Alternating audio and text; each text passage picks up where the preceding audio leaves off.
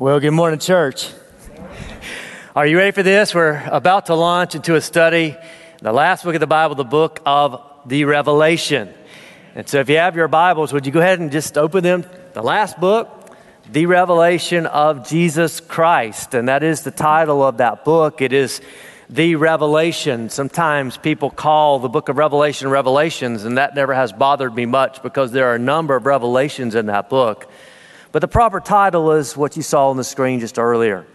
And so I'll meet you there in Revelation in just a moment. Just a few words about where we're headed, and that is we're going to look at what the future holds. How many conversations this week have you had with people who ask the question of themselves or of you? What does the future hold? Should we buy property, sell property? What should we do with our children in these days? How are we going to educate them? How are we going to move forward as a family? What are we going to do in the next five, ten years? There's those thoughts. What does the future hold? John MacArthur, in his commentary on the book of Revelation, said this There's only one who knows. There's only one who knows and declares the future. And that one is the one who was and is and is to come. Help me out, church. His name is the Lord Jesus Christ. And so the book of Revelation meets us in the present to point not only to the future, but how solid it is based on what our Lord and Savior has done in the past. So, how should we approach this book? We're going to look and see how to approach this book. Because as I grew up in a church, um, I heard a lot from the book of Revelation. That might surprise some of you because I meet people who tell me they are scared to read the book of Revelation. There's a lot of imagery there that they don't understand, a lot of scary stuff there. And to be frank, this revelation of Jesus Christ is a revelation of the fact that he is a judge and he's coming back to set things right and judge his enemies. Um, but it's not a scary book. It's not a scary book. And then, two, I was met growing up with a lot of fantastic information about the book of Revelation, a lot of which now is no longer in vogue because uh, some of the prophecies that I heard men make didn't come true.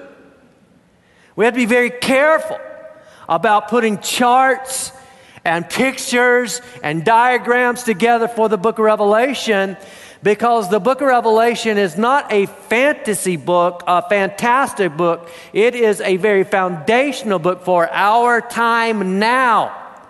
In fact, I want you to be overwhelmed today and through this study with the realness that is exposed in the book of Revelation. What I mean by that is that as you study the book of Revelation, you're going to see just how real the Lord Jesus Christ is, just how real his plans for our future are, and just how we as Christians can live in the reality of his incredible leadership and sovereignty. In fact, today, if I were to say, this is what I'd like to do, I'd like to ask you to do this. Based on who Jesus is from this revelation, I'd like for us to live for Jesus. I want to live for Jesus. I would love, love for you to live for Jesus. I want a church that just absolutely says, we live for Jesus. We pretty much have sung the sermon in so many ways today. But I want you, if you have your Bibles, look with me in Revelation chapter 1, beginning in verse 1. Revelation chapter 1, beginning in verse 1. Do you mind standing? I, would appreciate that. Revelation chapter 1.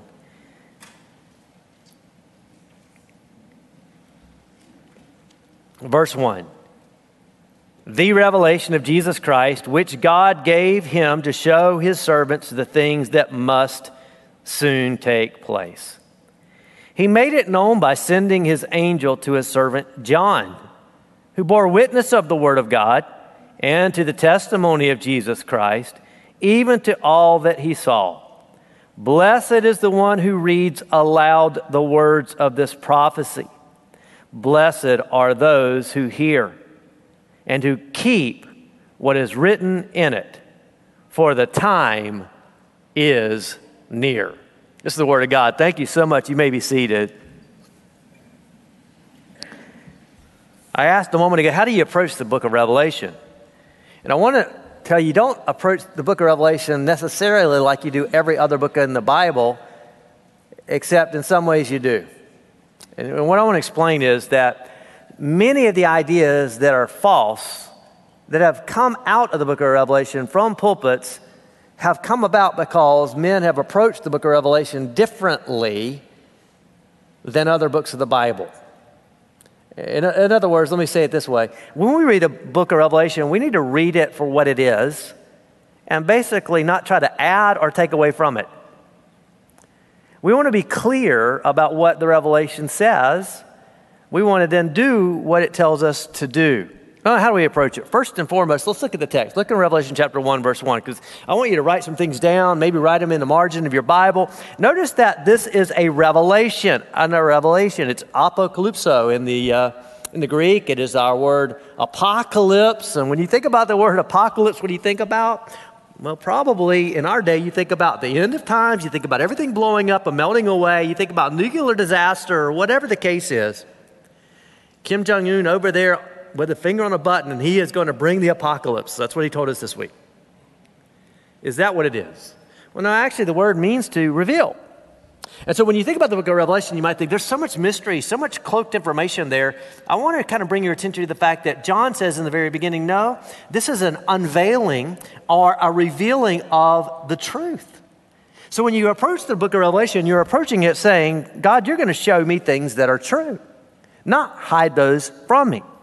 It is much about who Jesus is. And the more we know about this book, the more we'll know about who he is and how we should live for him. It's not a fantastic book in the sense that it's fantasy, not at all. It is very real.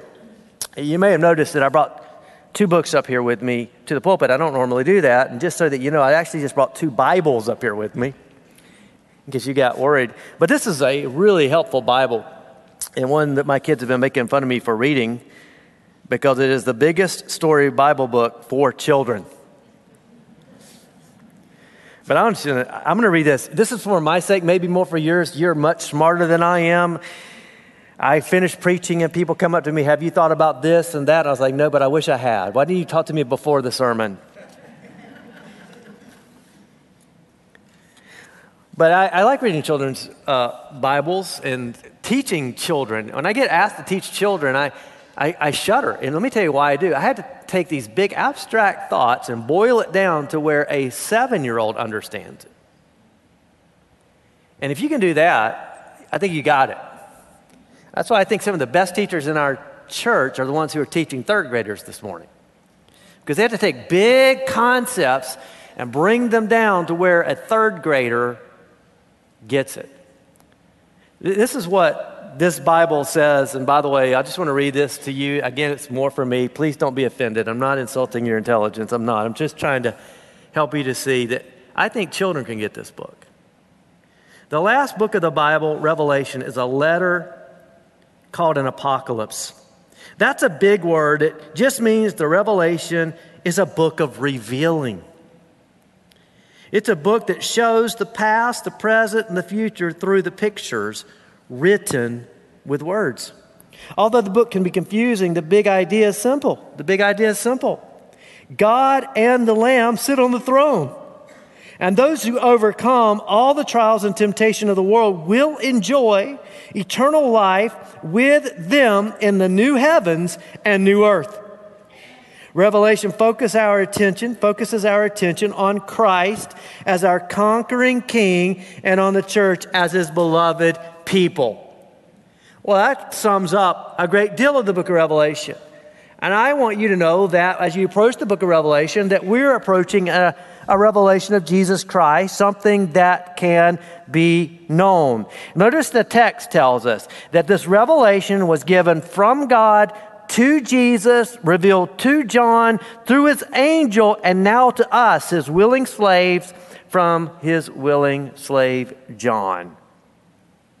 This book is not about the Antichrist or things like that. The Antichrist is discussed, but this book is the, uh, is the, is the revelation of the Christ, the Lord Jesus Christ. John, who writes this, is the apostle who wrote the Gospel of John, the three letters, they're called epistles. He said, This is the Lord Jesus Christ who we have heard in 1 John chapter 1. We heard, we seen, and we touched with our hands. We're going to see revealed to us the real Jesus Christ. Not, not an ideal, but the real.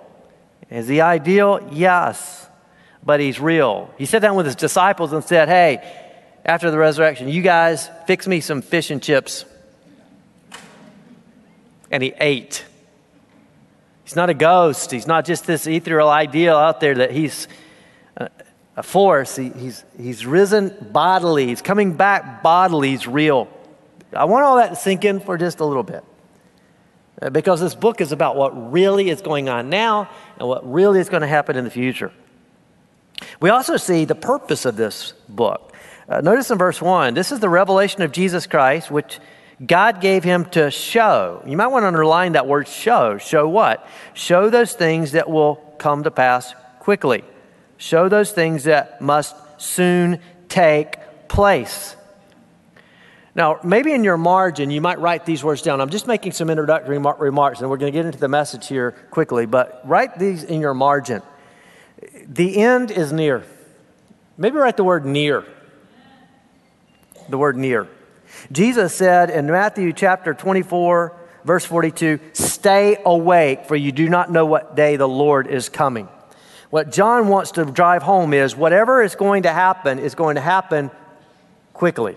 It's coming about soon, and it's going to come about quickly. It's not only about the this pace of how things go about, but he actually believes that it's going to happen quickly.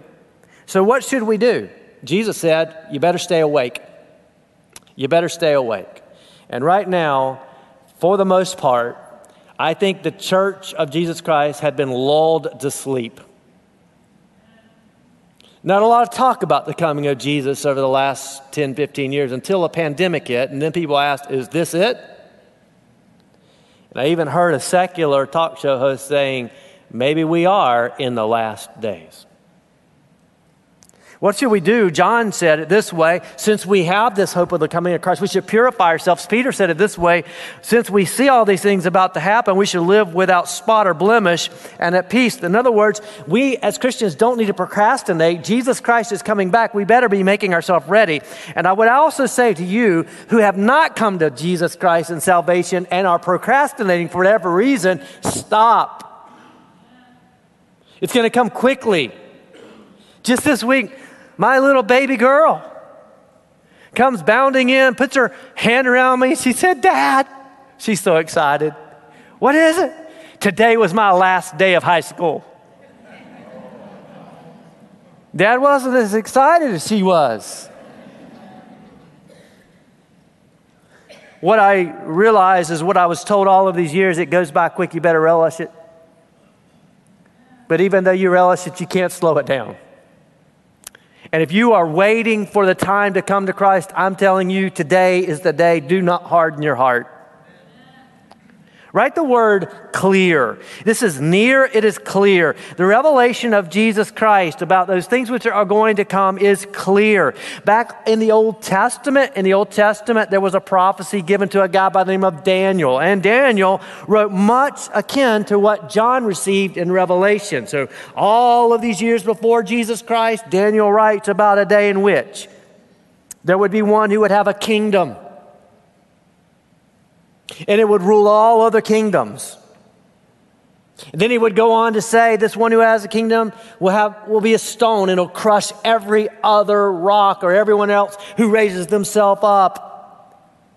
And then Daniel was told in Daniel chapter 12 and verse 4, as he received this prophecy about those things which are coming in the end, seal up this prophecy, seal up this prophecy until the time of the end.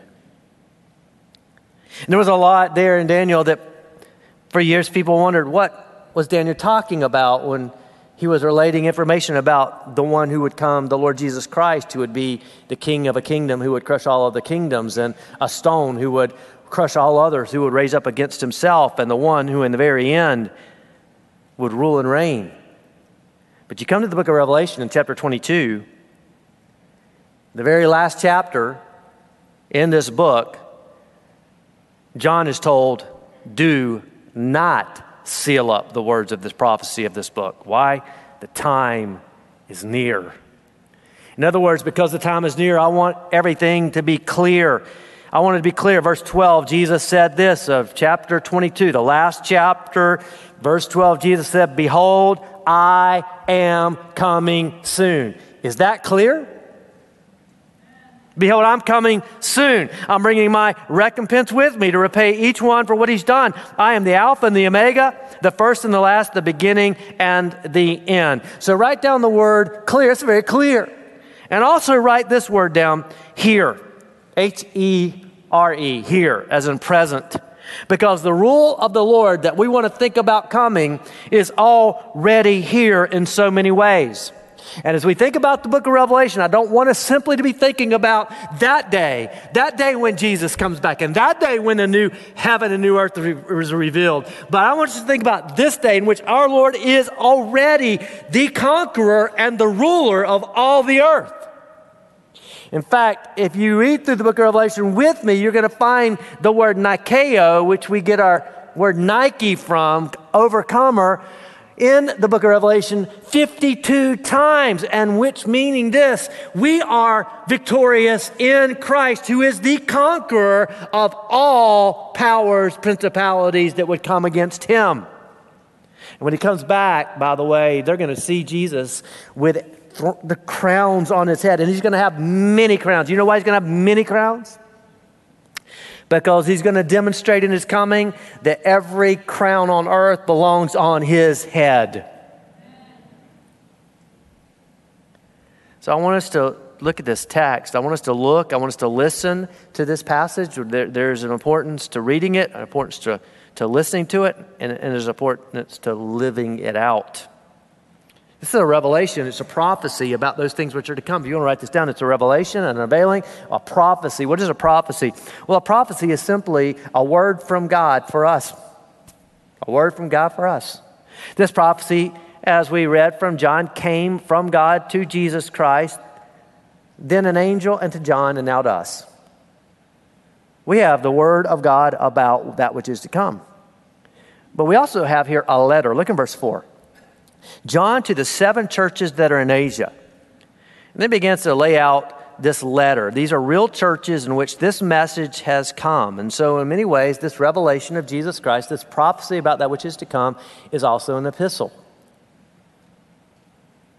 What is an epistle? Well, that's a letter or a message delivered in the New Testament to a church or a group of churches on a scroll in those days that would lay out the message from God through his servant, his faithful witnesses. Faithful witnesses would be given the word of God, they would pen that, and then it would be delivered. And those epistles would be given in order that churches who received it would know how to live in the same way, this is the book of Revelation. If you think of the book of Revelation as just information about the future, it's just an unveiling of what's going to happen, then you're going to miss the fact that it is that, but it's more than that. It is also an explanation of how we ought to live as believers in this present time. So if you say, Well, I don't know if I want to come and hear about Revelation because I need something to help me right now, you need and I need the book of Revelation. In fact, did you read this? It's a blessing to those who actually read it. So if you were to hear, come today and say, I don't know if I want to hear about Revelation, would you read verse 3? Maybe you've never seen this before. Blessed is the one who reads aloud of this prophecy, and blessed are those who hear and who keep what is written in it, for the time is near. So I've already determined that there's going to be a couple of hours that we're going to set aside at different times during the weeks over the next few weeks in the study, and we're going to just going to come here, and anyone who wants can sit here for a couple of hours as we read through the book of Revelation. Because that's how it would have happened in Asia when this letter was put on a scroll and then delivered to churches, that the pastor would stand up or others in the church would stand up and say, okay, let's read this letter from Jesus. And in about two hours, they'd have that letter read. And then they would have those who were listening. But there's a blessing not just for those who read it and just hear it. Surprise, surprise. The blessing comes from those who do what's in it. keep what's in it. There's actually instruction, there's actually exhortation. And so here is the exhortation throughout the book of Revelation in kind of a, a big picture it's to live in and with courage in the midst of a corrupt society. And you can overcome. Jesus said, the same way at the very end of the book, I'm becoming, and blessed, blessed is the one who keeps the words of the prophecy of this book. This book, Revelation, is the final book given to us by God. There's no books to follow. This is the last letter written in the Bible, last letter in the New Testament. And we read in the book of Revelation chapter 22, don't add to it. Don't add anything to it. This is the last book, and it's the last good look at Jesus Christ from God's perspective as He's shown us who Jesus Christ is. It's our one last look before Jesus returns and we get to see Him face to face. And so John said this grace, look at verse 4 grace to you and peace from Him who is and was and who is to come, and from the seven spirits who are before the throne. Jesus Christ is coming back. If that seems fantastic to you or outlandish to you, I just want to point out the fact that Jesus Christ has always been. It just makes sense that he would be here. He's not spun this world into existence and taken off to some other faraway galaxy. He is not powerless to come back and claim what is his, which is this world. He is now here, ruling in authority. And soon, very near, he will be here in person. Amen. If you read verse 4, he says, I am, I am the one who was, who is to come. This is a reference back all the way to Exodus chapter 3. Verse 14, where you remember Moses asked God the question, I'm going to go talk to Pharaoh. Can you tell me your name?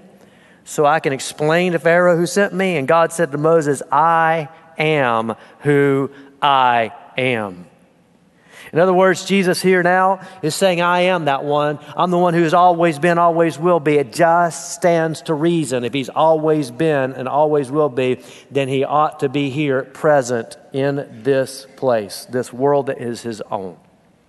So, that being said, I want to walk through who this one who's being re- revealed is. Look what John says about Jesus. So, if you're going to write some things down now, here's some things to write down about Jesus. And you have here a sevenfold description of how great, how gracious, and how glorious is the Lord Jesus Christ. How, how great, how gracious, and how glorious is our Lord Jesus Christ. To begin with, John says in verse 5, and this revelation is from Jesus Christ. Notice how he explains him the faithful witness. The faithful witness. He is the one who presents truth and always presents the truth.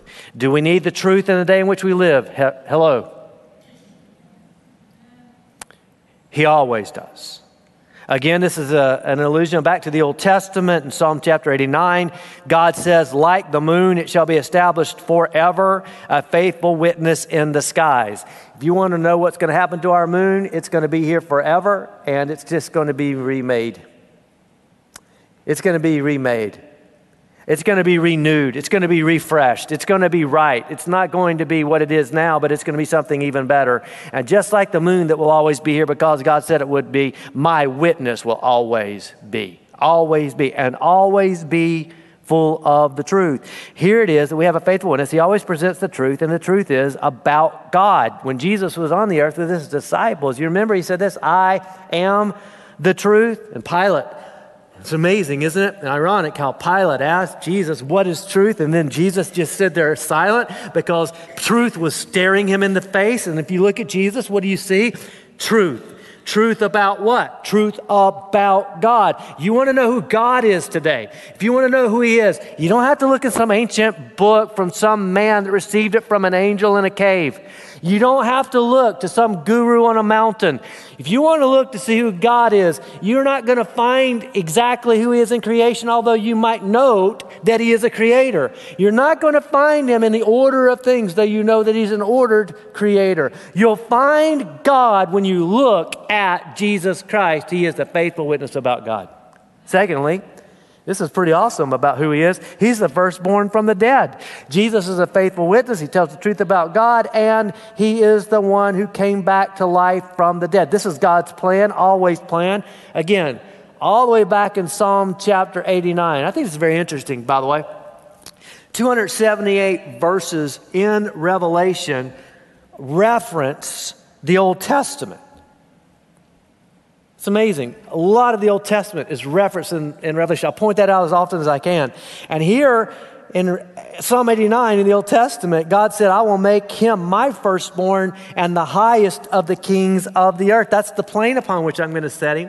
I'm going to take my Lord and my son, and my plan is to set him up on the heights. How? By allowing him to conquer the worst thing that could happen to anyone. What's the worst thing that could happen to you today, by the way?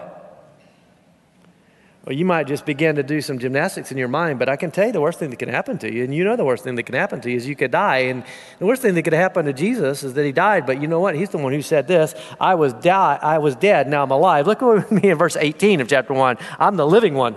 I'm the living one. He meant that I'm the always living one, and I died, and behold, I'm alive. And how long? Forevermore.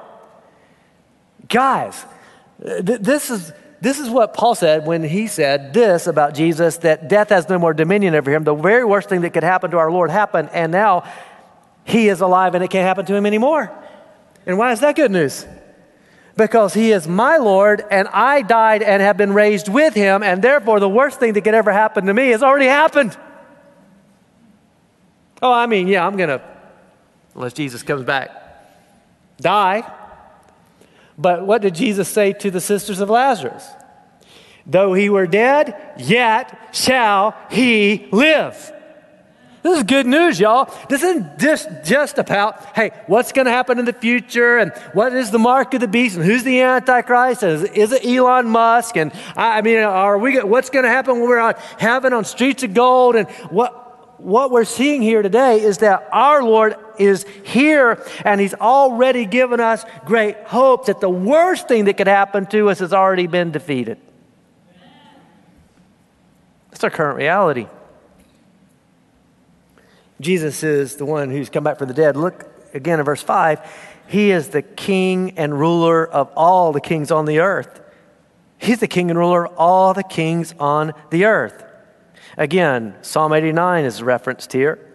God said in Psalm 89, My steadfast love will keep him, who's him, my son forever, and my covenant will stand firm for him. I will establish his offspring forever and his throne as the days of the heavens.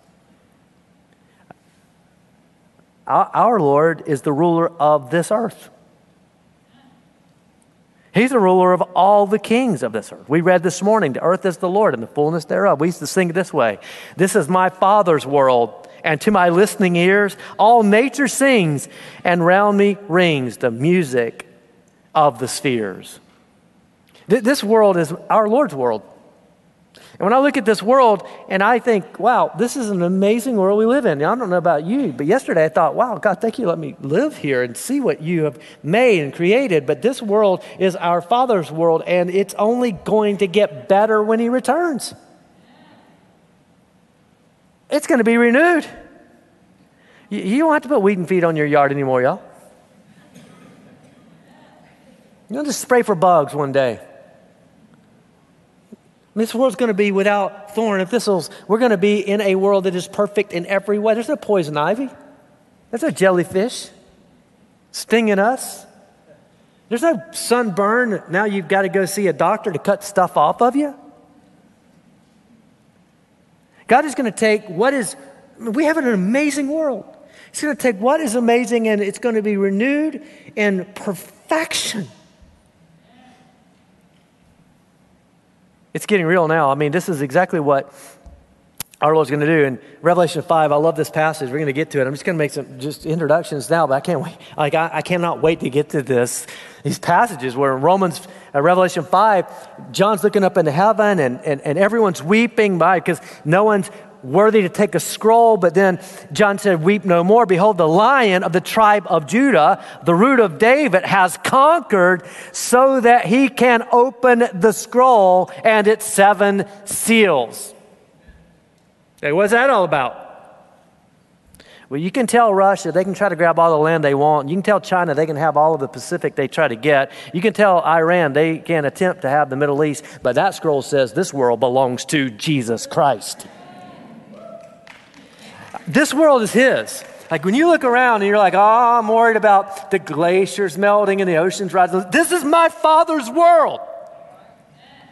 I, don't want us to think, I, grew up, man, this is my fault, but I grew up hearing all about the, the coming heaven and, and the coming new earth, and, and I would get, get these ideas in my mind that were so, so, so, so, so kind of sci fi, and I'm, that I didn't realize how real this passage, this text, this revelation is. This world is my Father's. He's going to give it to his son, and it's going to be perfected, and we're going to live with him forever. How do I know that? Look at verse 5, because this goes to the grace of our Lord. Verse 5 To him who loves us. That's cool. It's awesome. It's wonderful. Let's look at the greatness of our Lord, but notice the graciousness of our Lord. He loves us. When you see this passage, you, you, you, have to see verse 17 because John's in the Spirit on the Lord's day, on the Lord's day, on a Sunday. He's worshiping the Lord. And while John is worshiping the Lord on a Sunday, he sees Jesus and is responding the way anybody would respond who actually saw Jesus. He fell on the ground as if he were dead. Because if you see the one who is revealed in Revelation, that's the only response that you're going to have. You're not going to run around telling everybody about what you saw. You're not going to say, oh, my homeboy, Jesus. You're not going to stand. You're going to see him in all of his fierceness and fury and beauty and holiness and purity, his eyes like fire blazing into your soul. And knowing everything there is about you. Every thought that goes through your mind is going through his, and he knows what's on your heart. And so, with that in mind, you're thinking, I got to run. He knows everything about me. I mean, what if today somebody stood up and said, uh, just want you to know, I got some special knowledge about Yurka. I'm going to tell you everything about Yurka. I would run. You already know enough. And yet, He loves us. It's the enemy that comes along and tries to remind you of your past and what you were and cause you to live in that self pity of why didn't I and how could I and why shouldn't I have. And you're all always, always confronted by the enemies pressing down on you and pushing that guilt and shame in your face. But you have a Savior and Lord who knows everything about you. And we're told here He loves you. That's amazing. He stood right there next to John, seeing right through John, but he would stand with John. I got to go back to Psalm 89. Uh, uh, if you have your Bibles, you might just want to mark Psalm 89. I'm, I'm getting close to the end here, but I, I want to read this because I didn't realize this is, in, until my study. This is, this is really an amazing thought that God has toward us, that He loves us. Psalm 89, verse 28 My steadfast love will keep him forever. What kind of love does God have? Steadfast, stubborn love, man. I love that. Steadfast, stubborn love doesn't change. My covenant will stand with him forever. I will establish his offspring forever. Who's the offspring of Jesus? Yeah? All those who believe on him. To those who believe on him, John says, God gave them the power to become what? Sons of God. I will establish his offspring forever and his throne as the days of the heaven, if his children forsake my law. All right, hands up. How many of you have ever forsaken his law? Good, that's like 90% of us. If my children, or if his children, forsake my law, and they don't walk according to my rules, if they violate my statutes and keep my commandments, them will I punish. I will punish their transgression with a rod and their iniquity with stripes. Pause here for a moment. How many of you would say, I have not kept the ways of the Lord? I have not kept the commandments of the Lord. And He, God said, those would be punished with rod and stripes. Can you just run to the cross for a minute and see that what God said He would do, He did? When He punished His Son? So then He said this, but, oh, I love that. But I will remove from Him, I will not remove I will not remove my steadfast love or be false to my witness. Though my children, they, they run, they go the opposite way of righteousness, I'm going to punish that with rods and stripes, but, but I will not remove my steadfast love. We, we see this in Revelation, verse 5. Verse 5, he loves us. And look at verse 5. Jesus freed us from our sins by his blood. Great is our God, gracious is our Lord. Then I turned, John said, to see a voice. Verse 12, that was speaking to me. And on turning, I saw seven golden lampstands. And in the midst of the lampstands, one like the Son of Man. One of John's favorite terminologies, descriptions of Jesus is that he's the Son of Man, the one who came in the flesh, God incarnate to take upon our sin. And there he is, standing in, among the lampstands, our sacrificial lamb who would take our sin, bear scars forever, that would show that he would stand for us, even though we were sinners, because he sacrificed himself in a violent way when he was slain on a cross. Even John said, I looked up into heaven, and there he was, like the lamb slain before the foundation of the world, in order that we might do what?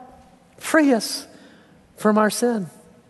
When you read through the book of Revelation, you find that there are those who have been washing their robes in the blood of Jesus Christ. Seems really antithetical that robes washed in blood would come out white like snow.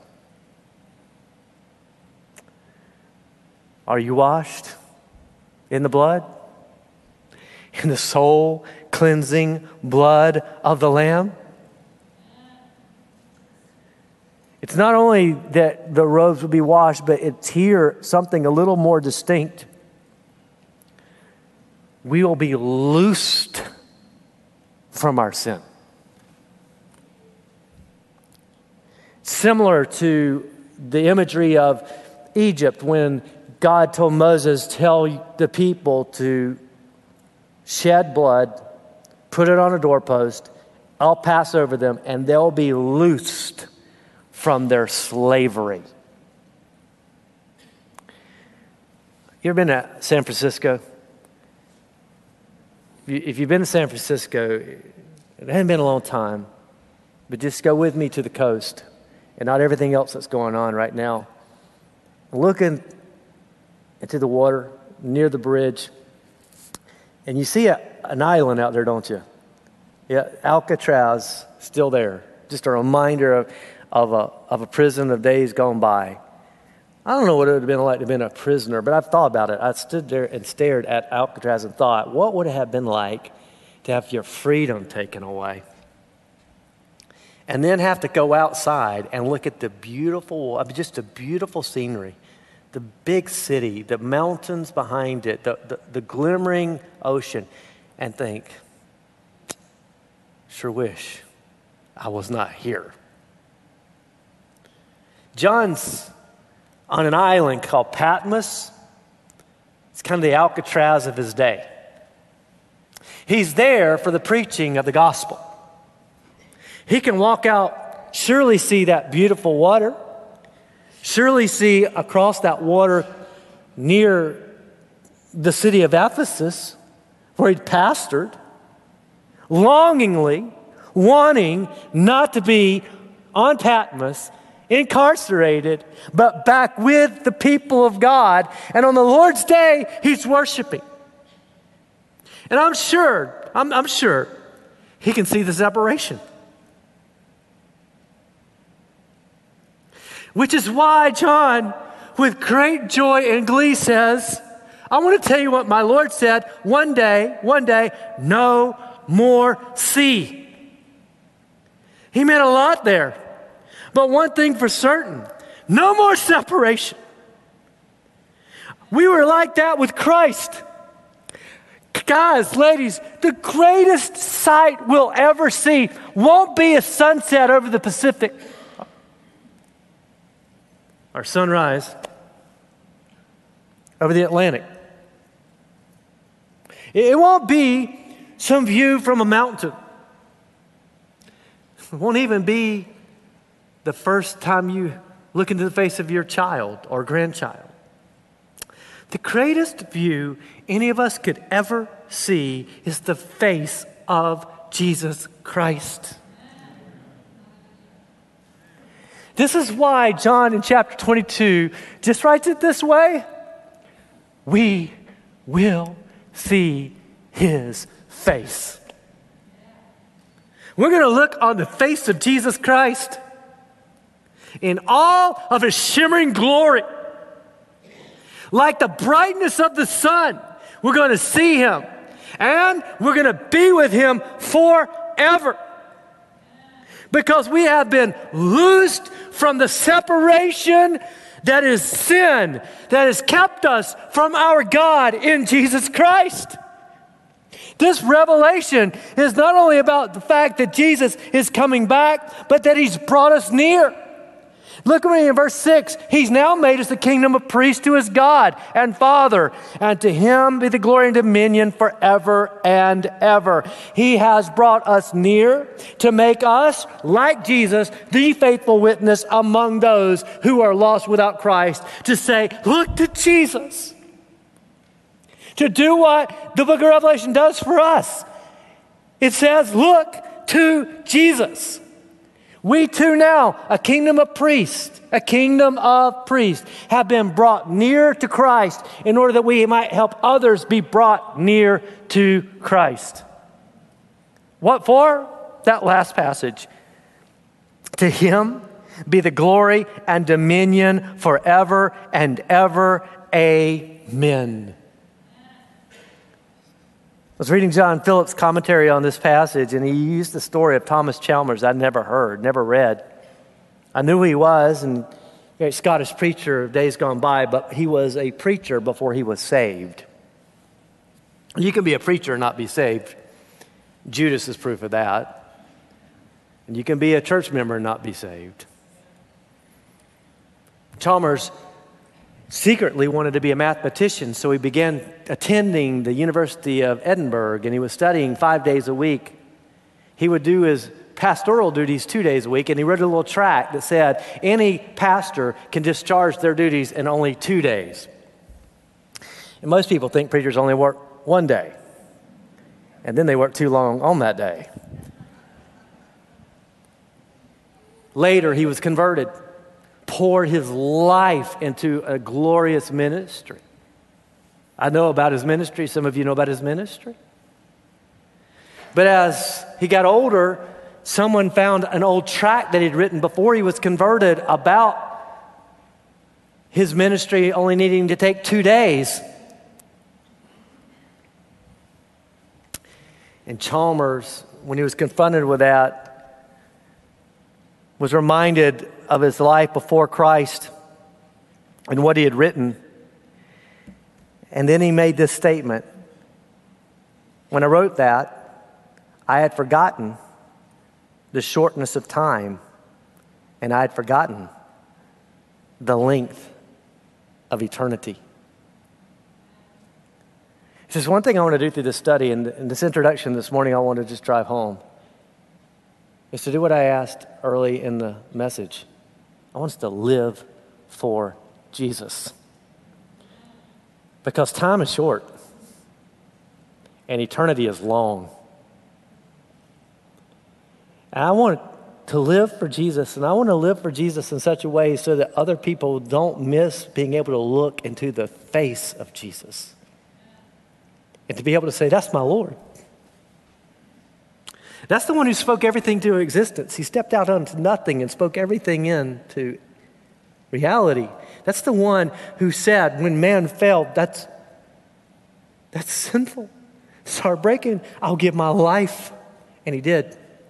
That's the one who came from heaven, leaving glory, walking the dirty, nasty streets of this world in order that he might be cr- treated so cruelly in my place and died for me. And he rose again. And now he's in heaven, ascended to the right hand of the Father. He's making intercession for me today. He's the one who is my bread of life. He's the water for my thirsty soul. He's the one who gives breath to my lungs. He's the one who gives me a reason for being up every single day. He's the reason for living life and looking forward to eternity. He's the reason I can look death square in the face and say, Do your worst. He's already defeated you. I'm going to be with him. I'm going to see him face to face.